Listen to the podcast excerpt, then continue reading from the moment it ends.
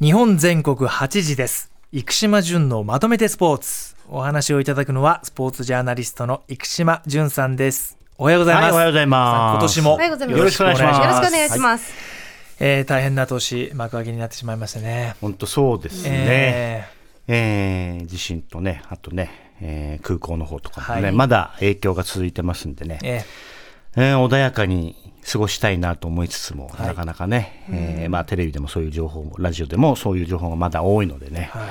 まあ冷静に淡々とはい。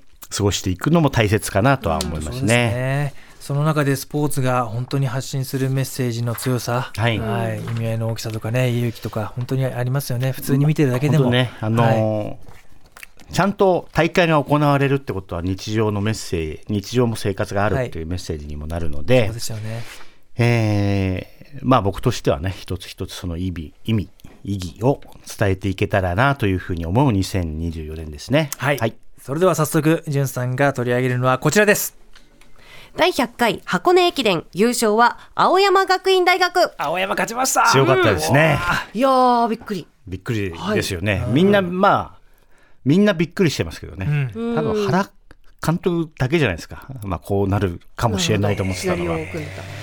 えー、まああの本命駒沢っていうのはもう本駒沢以外を本命にしてたらなんかもう嘘だろってそれっていうようなぐらい強かったわけです、うん。えーずーっとトップだったしね、で持ちタイム見ても1万メートルの持ちタイム見てもいやーまあ強いなっていうのは思っていたんですが、んえー青山学院はあーもう本当に箱根駅伝仕様にこしらえてましたね。うん。で最大のポイントはですね、えーまあ、3区だったですね。首位交代が行われた3区、はい。で駒沢の3区って佐藤圭太って、現役の日本人の学生の中では最速の1万メートルのタイムを持ってるわけです。ナンバーワンです。27分20秒台の、でえっ、と青山学院は太田葵というね、え3年連続で箱根駅伝走ってますけど、ん。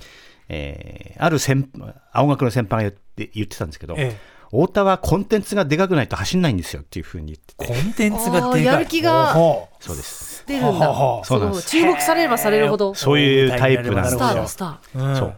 で夏の北海道のレースとかも全然上がんない感じのタイプのうん。選手なんですけど、で普通は佐藤圭太と同じ区間になるっていうと、ええ。走る前からもう負けてるんですね、大体の人が。でが。そう一昨日僕青学の座談会の司会をやったんですけど、ええ。太田君に、ええ。あの走る前に、まあ、佐藤圭太と一緒になるともうちょっともうみんな嫌だなと思う人が多いんですがって言った途端に、ええ。そうなんですか？っていうふうに言ってました。わえー40秒差でも追いつけると思ってたって言ってた。へで、22秒できたんで、なんなら追いついて抜き返してやろうと思ってたと。えうん。で、追いついてから、まあしばらく10キロぐらい並走が続いて、え様子を伺いながら言ってたら、うん。佐藤君結構あの全然あの苦しそうな表情じゃなかったんですよ。うん。え？ってきつくないのかなと思ってたら、ん。足取り、そしてリズムが乱れてきてたから、ええあ、なんだきついんじゃんと思って。わだったらもっときつくしてやろうと思ってスパートしましたっていう。えー、そういうこと考えてるんだ。終始気持ちで、まあ、上回るというか。そうなんですよ。あの、うん。そういうコンテンツがでかいランナーって、まあちょっと僕が思ったんだけど、やっぱり、そこにぶつけてった、ぶつかったのが、青学にとっては幸いしてたんですよ。多分、駒沢は1区と3区入れ替えてたら、うん。違ってた可能性もあるんですよ、これ。いやーだからもう、区間配置の妙っていうのは、本当にあるなというふうに思って、うん。で、えーまあもう青学って走り出したら止まんないし、まあでも駒沢もそうだったのかな。だからそこの本当にあの、太田が佐藤からダウンを奪ったっていうのが最大の、うん。あーハイライトで、あの瞬間どうやら駒沢の合宿場の食堂はシーンとしたらしいです。まあそれぐらいダメージが。まあでもそうですよねねそれでもまあでも負けてなお強しというかこの守り続ける難しさをね、改めてうん感じましたでね。箱根駅伝はやっぱり別物だなっていうことも改めて感じました。面白かったですはいね。続いてはこちらです。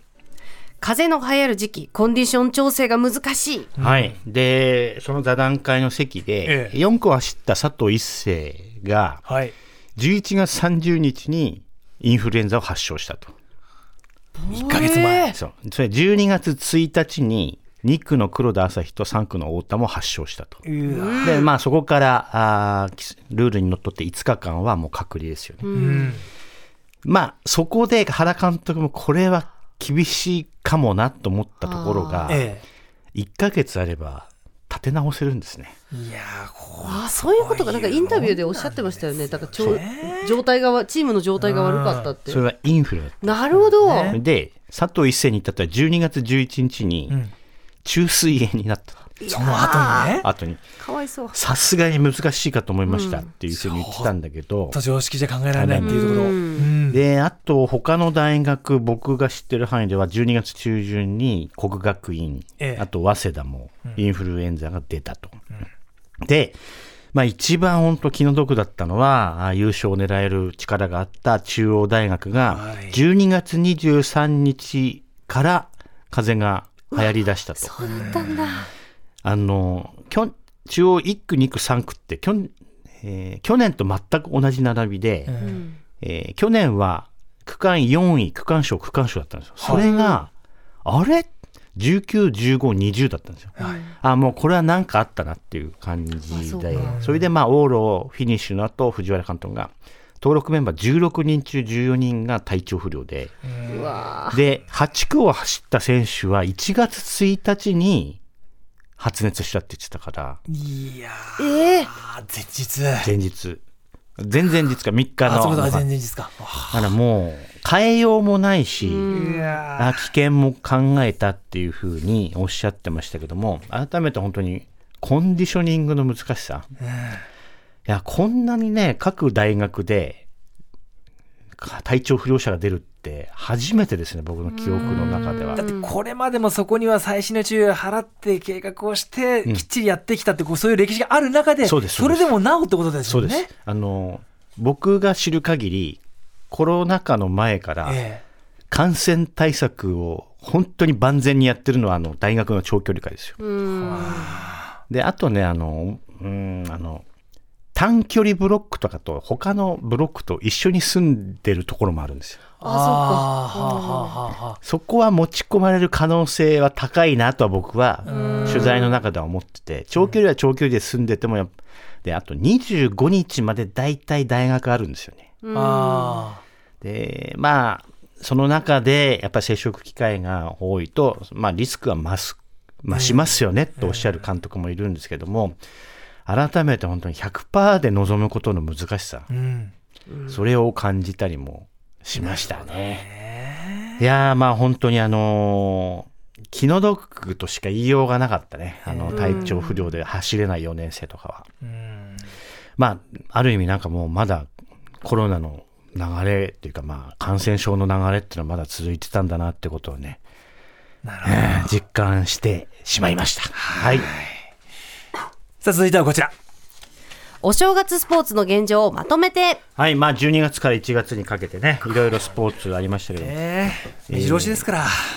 ちょっと12月あの、あれですよね、あの、藤森さんのご親戚の方がえ、え。あ。甲子園ボール、あ実は恐縮ですがそうなんですよ。法政大学でね、えーメンバーに入れてもらって甲子園に行ってはい。まあでもやっぱりなんかドキドキしますよね。いや知り合いが出てるとね。そうですか、うん。っていうのはあったりええしますよありがとうねございます。えーで、まあ、年末からあー年始、本当にたくさんありますけども、ええ。ー高校ラグビー決勝は、あー桐蔭学園対東福岡になりました。うん。えー強いな、両方。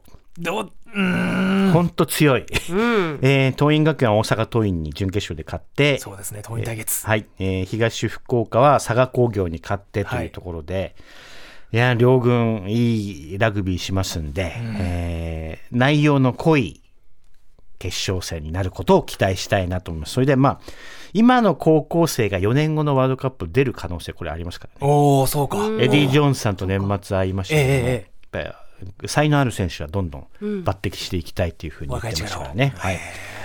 で、大学の方は、あー明治と帝京の決勝戦になりまして、これは来週のお土曜日、決勝戦ということに1なります。週間後。まあ、帝京天理がね、天理が結構検討してましたんでね、はい。えーさあ帝京また気が引き締まっていいチームなんじゃないかなというふうに思ったりもします。22対12でしたか大健闘でしたね。ねよかった。うん。で、えー高校サッカー春高バレー、ここから佳境ですけれども、ねえ。ー高校サッカー、今日国立で準決勝、はい。一律船橋対青森山田、第2試合、近江対堀越と。で、決勝は8日あー14時5分キックオフということで、はいえーもう千駄ヶ谷のあたりは大変ですけども、そうですね。北村さん、春高バレー、そう春高バレーですよ。今日3回戦？うん。え今日3回戦で、えーこれ決勝、こちらもあさって8日が、もう大変だよね、大変だ連日だから。忙しくて。東京の高校生って見に行くんですか？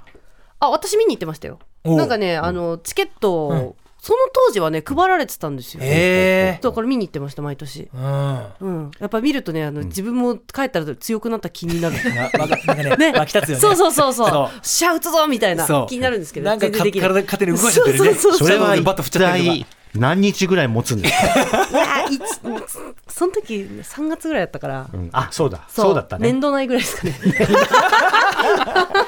ということで、えーまあ、この3連休成人の日もありますけれどもね、ええー皆さんあのスポーツで、えーぜひ楽しんでいただきたいなというふうに、まあそれ見られるだけでもねいいしね、うん。ね。メジャーリーグ今永さんもねそろそろ決まるんじゃないか。えー来週11日が締め切りになってますんで、そうか。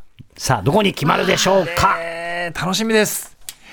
ありがとうございました。日本全国8時です。生島淳のまとめてスポーツでした。今年もよろしくお願いしお願ますいしますまとめて土曜日。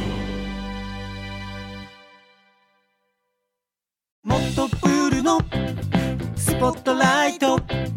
誰一人取り残さない社会をキーワードに。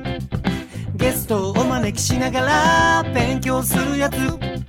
みんなで考えてゆこう。スポットライト。毎週日曜夜11時配信スタート